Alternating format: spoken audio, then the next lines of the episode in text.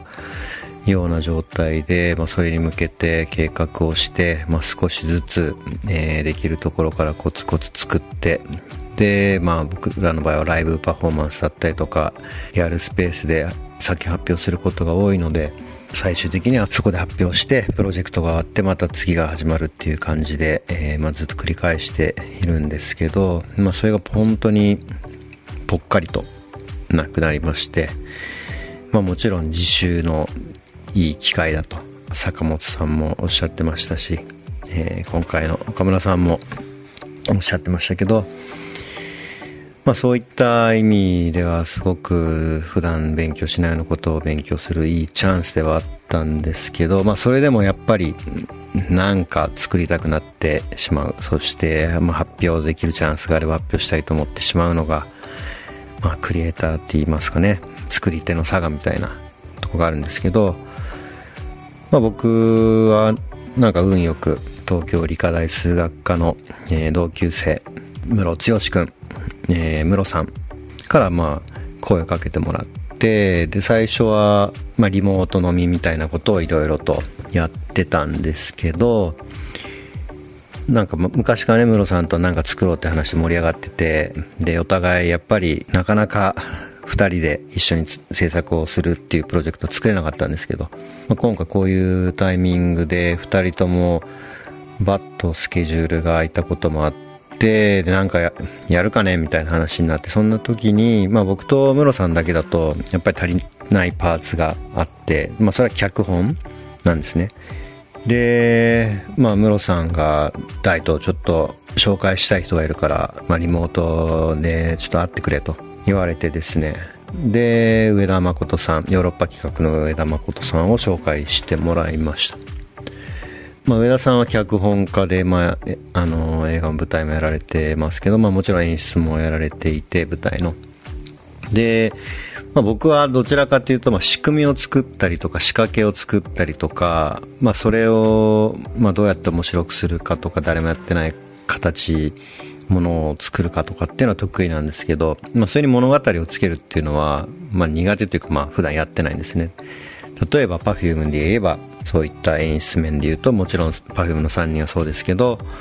みきこさんっていう、演出家振付家がそれをメインで作っていて、僕をはじめ Rhizomatiks のメンバーは、映像だったり、仕掛けとかテクノロジーを使った演出だったりっていうことで、割と非言語的な、物語のないようなことをやっていると。で、室さんと僕っていうことだと、やっぱその演出家、物語を作る人っていうことが入ってくるといいなというのを多分室さんは持っていて、で、紹介してもらって、で、上田さんの作品をちょっといろいろと拝見しまして、で、これは仕組みとか仕掛けっていうものを、物語に変える、天才だなというのをですね、すぐに感じまして、僕はこれはみっこさんと初めて、お仕事をすることになったもう今から10年前もですね、この人はこういう技術とか仕掛けをステージに持っていって、そしてダンスパフォーマンスに変換する天才だなと思ったんですけど、上田さんもそういう意味では本当に天才的で、これは生まれるんじゃないかなと思って、もう即決してその場で室さんと上田さんと3人でやろうということが決まりました。でまあ僕らはもちろんプロなので締め切りが決まれば、まあ、そこに向かっても作り出してそれに合わせて発表ができるので、まあ、ムロさんはそこで、まあ、5月5日子どもの日に発表したいと、子どもたちにも見てもらいたいということが、まあ、彼の思いにあって、で決定して、でじゃあ何やろうかってことで、まあ、5月、まあ、4月みたいな状況だと、まあ、基本は打ち合わせもリモートでやってましたし、飲んだりするのもリモートでやってたような時期なので、まあ、これはもうリモートでやるしかないと。ただ既存のアプリを使って何かやるっていうことだと、もちろん上田さんと室さんで面白いものをそれでだけでも作れるんですけど、まあ、僕が部活をやって一緒にやってる意味がないので、まあ、ここは今存在しない新しいツールを作って何かやろうということで、室さんの家にある、まあ、iPhone の画面だったりテレビだったりミラーボールだったり照明だったりっていうことを、まあ、コントロールできる仕組みを作って、まあ、その仕掛けをベースに上田さんに脚本を書いてもらって、まあ、演出をしてもらってというようなことをやりました。なんでね、僕は上田さんとはリアルで会ってません。で上田さんと会うことが、まあ、ちょっと恥ずかしいというか、まあ上田さんもおそらくシャイな方だと思うんですけど、リモートだから結構打ち解けていろいろとガンガン話せてるみたいなところもちょっと生まれてきてしまって、だから今までの人間関係だと結構ね、メールをやり取りして初めましてって会うってことはありましたけど、リモートのアプリでしかね会ってないので、例えばリアルスペースで会った時に、まあどれぐらいの距離感で話す人なのかとかね、息遣いとかマイクでは拾えてないような音も多分あるでしょう。まあ拾えてても僕が遠隔で聞こえてないものもあるでしょうし、まあ、人が、ね、死んだら体温が下がって、まあ、そう要は遠赤外線カメラとかで見てると、まあ、明らかに様子が変わっていくんですけど、まあ、人間もそういうのを感じてるんじゃないかっていうね一説なんかもありますけど、リアルでしか感じ取れない情報が一体どれぐらいあるんだろうっていうのをね、上田さんと会う時には結構考えることになるかななんて思っています、まあ、特にねほんと毎日のようにずっとリモートツールでお話をして、まあでもないこうでもないっていうのをねここ1ヶ月半ぐらいやっていたので、リアルで会える日が楽しみです。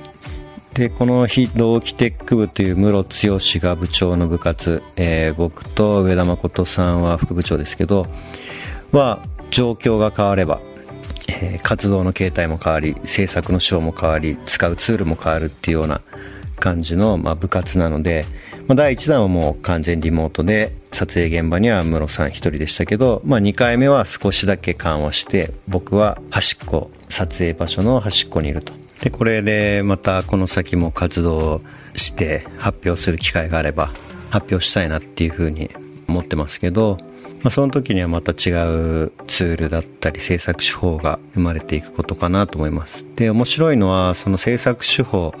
使うツール、考え方が変わるだけで、まあ、最後の表現の形態が変わっていく。で今回で言うと、まあ、室さんのお芝居にすごく影響を与えるんですけど、まあ、それをね難なくってことはないですけど、それを楽しんで新しい表現としてちゃんとお芝居してる、室強という役者は素晴らしいなというのを毎回感じております、はい、でね本当にもうずっとうつうつと自習して、いろいろ、まあ、スキルを磨こうかなって思ってたんですけど、多分ね僕はそんなタフじゃないんで、本当今回、こういった機会を室さんが作ってくれたことで結構救われた部分もあるなと思って、彼にはとても感謝してます、はい、で上田さんにももちろんね本当大感謝ですね。今まで僕らがやっていた、まあ、表現とはちょっと違う形の表現なんですけど、そういった可能性を見つけてくれて、しかもちゃんと、形にしてくれたということで本当に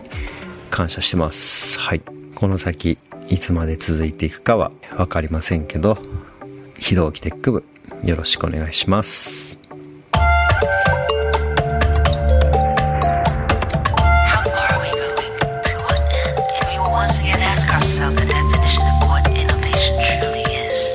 You're listening to J-Wave Innovation World Era Podcast.